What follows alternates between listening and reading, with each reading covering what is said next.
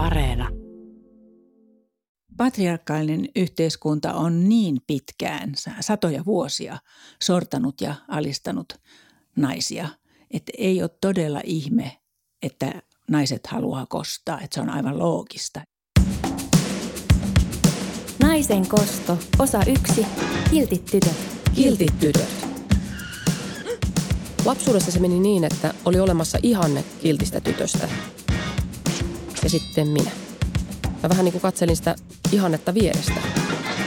Tai etäältä. Luokan ulkopuolelta, jossa mä olin rauhoittumassa kaikenlaisista erinäisistä syistä. Muun muassa siksi, että olin saanut raivokohtauksen luokassa, kaatanut pulpetin, repinyt kaikki kouluvihkot riekaleiksi, purru, parkunut, pilkanut, kiljunut, kironnut, kirkunut, kaarjunut, rähjännyt. Tällaista. Mutta sain silti kaikista aineista kiitettäviä. Silloin oli jotenkin yhtä aikaa olemassa sekä kiltteys, mutta myös raaka raivo. Mitä helvettiä mulle tapahtui? Kiltin tytön yli ajetaan.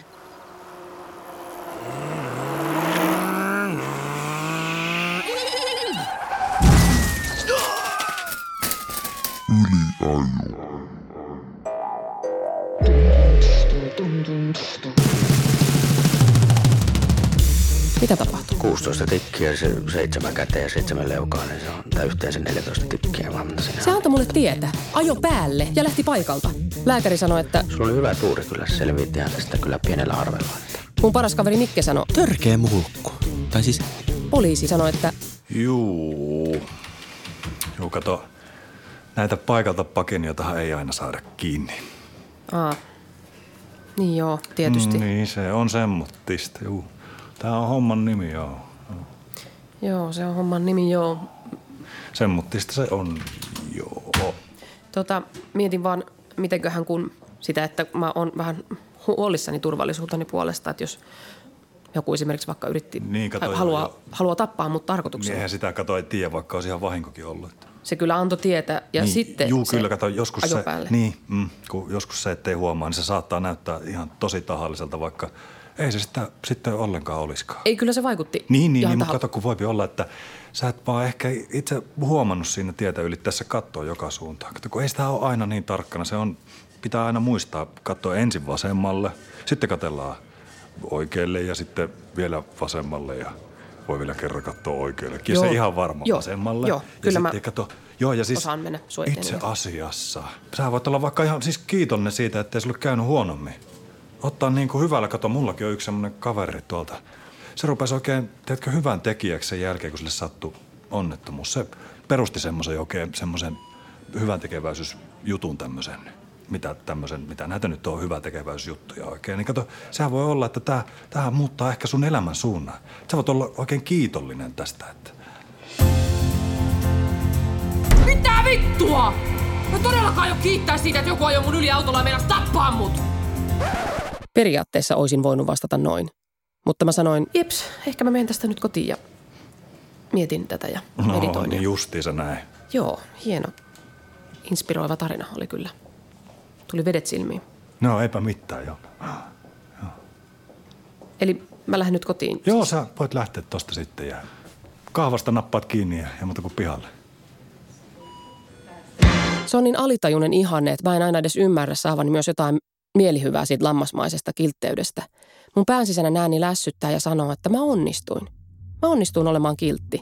Mä uhrauduin. Mä hienosti annoin anteeksi. Hyvä minä. Hyvä tyttö. Nyt siihen tulee muutos. Kiltti tyttö kostaa. Itselleen. Mä menin kotiin ja hajotin television. Tai siis melkein hajotin, koska se ei hajonnut. Se oli jotenkin aika kestävä. En saanut siis edes telkkaa rikki, koska mä en osannut rikkoa sitä. Oi oi, hei. Hän on Mikke. Saila, Mikke on Sailan paras ystävä. miten sä teet tai voiko katsoa Älä temppareita? tule pätemään. Jos minä haluan hajottaa omaa televisiota, niin minä saan sen tehdä. Toki. Minulle ei tarvitse tulla huutamaan mitään, ymmärrätkö? En mä, en mä oo tässä nyt huutanutkaan hirveästi. Mä vaan mietin, siellä on aika hyvä jakso tulossa kohta. Aa! Siellä on finaali tänään ja siellä on aika kuumat kolot käynnissä kohta, niin halusin katsoa vaan, että mitä siellä Odotukset naisen ja miehen aggressiolle on erilaiset. Naiselta odotetaan itsehillintää, ihmissuhdetaitoja ja sovittelua. Vihaisia naisia pidetään hysteerisenä ja epäpätevinä. Miehellä suuttumus saattaa nostaa statusta, naisella laskea. Vai luetaanko kirjaa?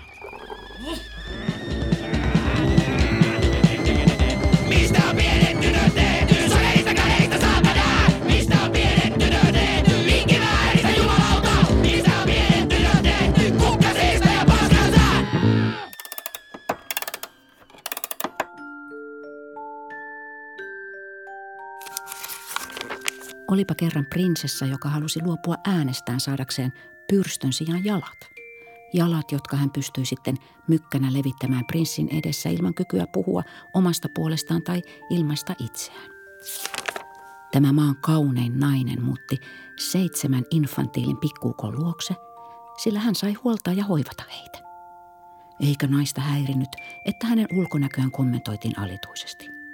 Eikä sekään, että hänen olemassaolonsa tiivistyi seitsemän pikkuukon jälkien siivoamiseen ja ruoanlaittoon. Ja niin prinssi suuteli nukkuvaa prinsessaa kysymättä prinsessalta lupaa. Hyvää yötä, kulta. Mä oon Antti Paakkari ja mä oon kasvatustieteiden tutkija Helsingin yliopistolta. No siis Harry Potter, kun se tulee murrosikään, sit se on niin kauhean vihanen kaikelle ja se ei ole ehkä ihan hirveän silleen raataja tai semmoinen. Et silloin aika usein niin sille isoja vaikeuksia jotenkin sen tunteiden kanssa, niin edes niiden sanallistamisen kaa tai saati muuten käsittelemisen. Joten sitten niin kuin, sit se viettää monta kirjaa vaan olemalla hirveän vihanen kaikelle. Ja sitten se viha, vihaisuus ja se, että sitä suututtaa kaikkia jotain, niin sitten se jotenkin toimii sellaisena tekosyynä kaikille sen töppäilyille. Sekin on niin sellainen kulunut trooppi jotenkin, että, että no se mies nyt on vähän vihanen, kun sillä on niin vaikeaa ja sellaista, että her, her, her, Hermionen, se vihaisuus on sellaista, että sille on niin peruste. Se usein kohdistuu just johonkin yhteiskunnalliseen vääryyteen. Sille, tavallaan ehkä sille ei ole niin tilaa olla sille irrationaalisesti vihainen, voisi ajatella niin. Että se on niin vihanen, jos jotain tapahtuu niin kuin silleen vähäosaisia poljetaan ja, ja joku käyttäytyy jotenkin väärin. Sitten Hermione niin kuin nousee puolustaa sitä. Usein puolustaa vielä niin kuin toisia. Ei tavallaan niin, kuin niin voimakkaasti aja omaa asiansa, mutta ajaa esimerkiksi kotitonttujen asiaa, mutta ei välttämättä vaikka niin kuin tyttöjen asiaa. Ja sitten Härillä taas on tilaa olla jotenkin silleen vähän niin kuin irrationaalisesti vihanen silleen vaan, koska niin kuin mua ärsyttää. Härin ja Ronin välillä on kateutta. Et kun se Ron Weasley on Härin paras kaveri Hermionen lisäksi, niin et niiden välillä on sellaista, niin kuin, että pojat on kateellisia toisilleen koska jotenkin se Ron toivoisi olevansa just niin kuin siinä samassa asemassa ja sitten niin kuin, joo, siinä, siinä on niin kuin tosi paljon kateutta.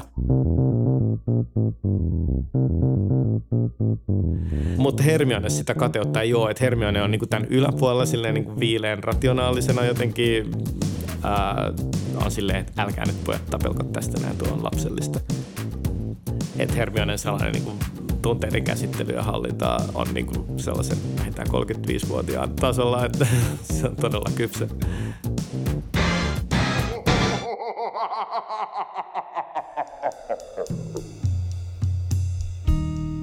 Lyöjätär, kostotar, insestinen äiti,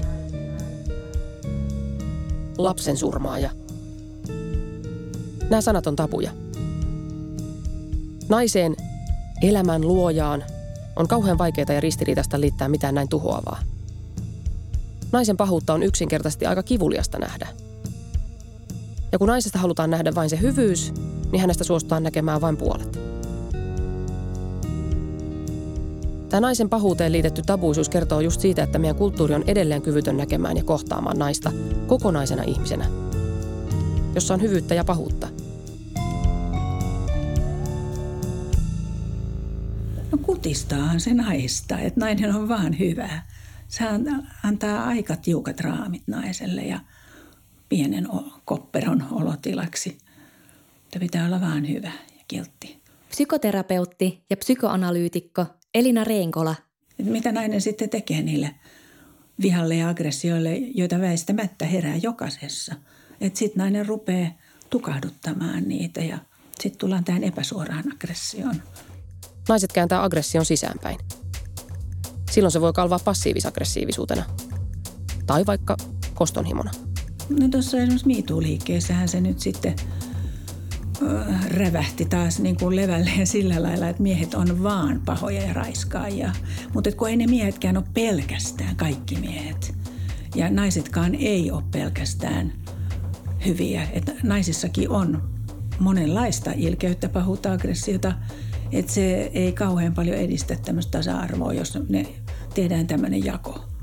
Jos ajattelee vihaa, että viha on se tunne, että on vihainen. Aggressio on semmoinen laajempi yläkäsite. Että vihahan on kaikilla, että viha syntyy pettymyksistä ja pettymyksiä ei voi välttää kukaan. Että vauvasta saakka on pettymyksiä. Että ei semmoista ihmistä olekaan, jolla ei olisi pettymyksiä. Mun kiltiksi ohjelmoitu mieleni ei anna mun edes kostofantasioida kunnolla, mutta mä en anna sen häiritä. Ei, mä harjoittelen. Mä opiskelen, mä pyydän apua. Mä pyydän apua. Terapeutilta. Mm.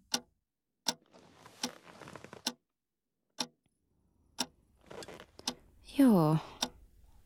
Toi on kyllä kiinnostavaa. Tässä on Sailan terapeutti. Mm. Saila käy terapiassa tutkimassa aggression tunteitaan. Ja just siksi mä aion kostaa. Omien rajojen pitäminen on kyllä tärkeää. Mä haluan näyttää mun rajat ja tarpeet. Mm. Ja sä ajattelet, että kosto olisi nyt sopiva ratkaisu. Mm. Toi on kyllä tärkeää mm, tutkia tota aggressiota, joka sussa on noussut. Mikä toi oli? Kirjastossa. Joku tarinat kiltistä lapsesta ja tuhmasta lapsesta. Arvaa, mitä sille kiltille käy. Mitä sille käy? Kuolee. Se haluaa olla kiltti ja elää hyvällisesti, just niin kuin rippikoulukirjojen kiltit lapset. Se haluaa olla semmoinen. Lopulta se päätyy tilanteeseen, jossa se räjähtää. Sen palasia leijailee läheisten puiden oksille ja linnut syö ne sen lapsen riekaleet. Arvaa, mitä sille tuhmalle lapselle käy. Kuoleeko se? Ei, ei. Sillä menee hyvin. Se tekee kaikki aina tuhmasti eikä koskaan saa ansionsa mukaan. Hakkaa eläimiä kivillä, lyö siskoa, lavastaa muita syyllisiksi. Ei pyydä anteeksi. Se perustaa perheen, tappaa sen perheen, rikastuu kaikenlaisilla huijauksilla ja sitten lopulta se on kylänsä vittumaisen roisto, joka nauttii kaikkien kunnioitusta ja on vielä kansanedustuslaitoksen jäsen. Hyi helvetti. No, niinpä. Mä aion ottaa oikeuden itselleni. Mä aion kostaa kaikille. Mä teen tämmöisen listan. Mä oon vähän niin kuin semmoinen kosto to do. Näytäs tänne vähän. Joo, tää on, tää on aika hyvä, mutta pakko vähän kritisoida, että tässähän nämä on kaikki mies, miesten tekemiä kostoja. No ei naiset kosta. Niin vielä vai? Ja jos ne kostaa, niin ne on aina miehen esittämiä. Niin kuin joku Kill Bill tai Lady Vengeance. Miehet kertoo naisten kostotarinatkin. Mä aion kääntää ne naisen kostoksi. Ei hitto. Täällä on Robocop. Ei jumala. Tää on hyvä. Hei, katsotaanko tää yhdessä. Tää on aika väkivaltainen kyllä, mutta... Meinaa sä, että mä en pysty katsoa sitä. No ei se niin väkivaltainen. Mä- Yksin. Mä katon tän yksin. Ai jaa, kiitos. Mä katon tän sillä silmällä. Semmoisella silmä silmästä silmällä. Tiedätkö Martin Luther Kingin? Miten niin, alatko Jeesustele? En, mutta siis s- SWOT-analyysin, SWOT, ei, tai siis silmä silmästä, niin koko maailma on sokea. Myös sinä, rakas ystävä. Kuule, tiedätkö itse Martti Lutherin? Se sanoo puolestaan, että naisen tulee pysyä kotona, istua hiljaa, hoitaa taloutta ja kasvattaa lapsia. Tajut sä, mulla on yliajettu olo. Sun yli on ajettu Mä kostan. sille yliajajalle. Ei, eikös mä kostan sille mansplainaaja poliisille? Your move creep. Mitä? Robocopista. Sä näet tänä illalla sen. Your move creep. Your move creep.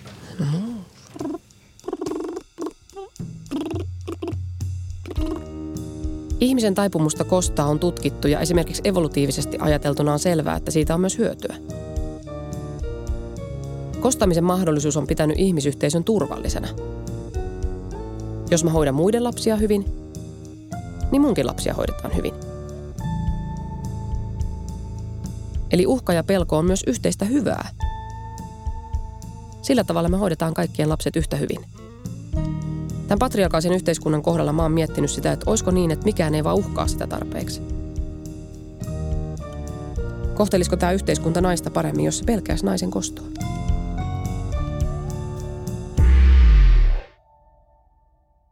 Seuraavassa jaksossa.